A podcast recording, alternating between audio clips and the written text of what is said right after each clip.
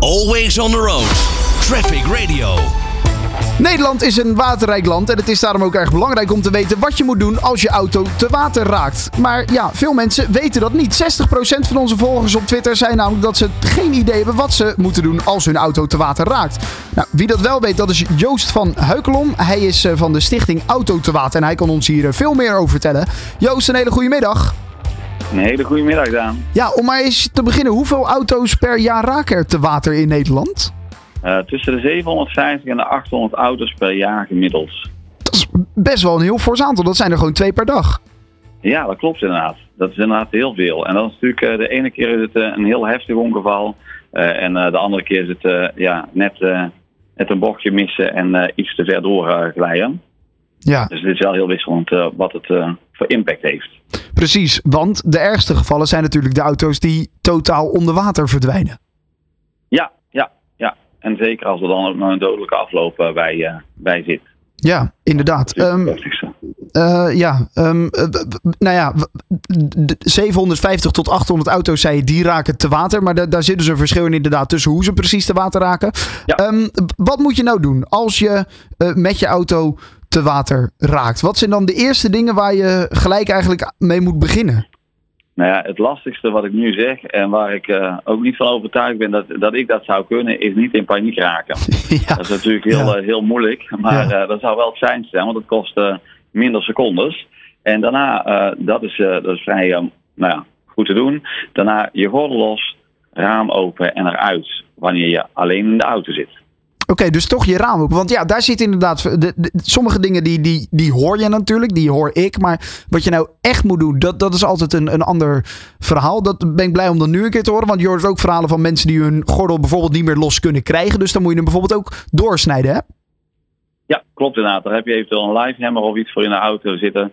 En dan kun je hem inderdaad doorsnijden. Klopt. Ja, want ook dat hamertje, wat, wat er in vele auto's uh, nou ja, zit, um, dat is belangrijk. Want het kan dus, je kan ook niet altijd meer je raampje open krijgen gewoon via de elektronische manier.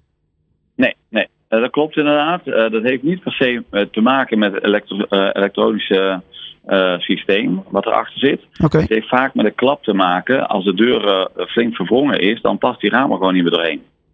Oh, juist. Dus daar kan je niet meer zakken. De ruimte is er niet meer. En daardoor is het ook heel lastig om je deur open te krijgen.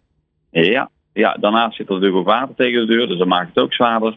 Dus het, uh, het, is het, allemaal niet, het, maakt het allemaal niet makkelijker. Nee, en uh, dan kan je dus een raampje intikken en via dat raampje uh, naar buiten gaan.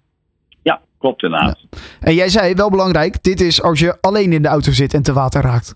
Ja, ja, ja, ja, zeker. Kijk, op het moment dat je met meerdere in de auto zit, ja, wat is de toestand van, uh, van de medepassagiers? En uh, hoe oud zijn de medepassagiers? Kunnen ze wel of niet zwemmen? Uh, zijn ze wel of niet afhankelijk van jou? Ja, dat zijn natuurlijk allemaal vragen die dan in een flits zeg maar, door je heen schieten. Ja, precies. Want hoeveel tijd heb je?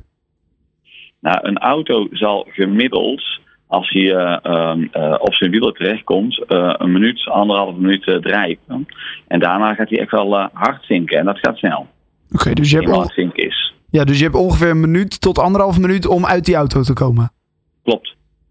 Ja, okay. en dat is natuurlijk uh, op het moment dat jij bij bewustzijn bent, heb je die minuut tot anderhalf. Exact, ja. Want als jij door de klap die je maakt, dat kan natuurlijk ook zo gebeuren dat je door die klap buiten bewustzijn bent. Uh, ja, dan, dan ben je helaas uh, nou ja, bij, ja. bijna kansloos. ja, dan wordt het een hele lastige. Laat ik het daarop houden. Ja, ja klopt. Ja, inderdaad. Zeker.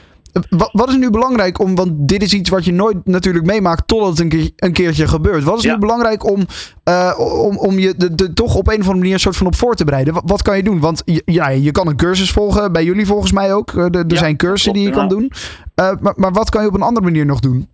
Nou, zeker. Er zijn meerdere dingen. Als eerste, heel veel mensen hebben in het hoofd nog wachten tot en met je op de bodem bent. Dus weten uh, wat je wel of niet moet doen. Nou, dat heb ik natuurlijk net al aangegeven. Niet wachten tot je op de bodem bent.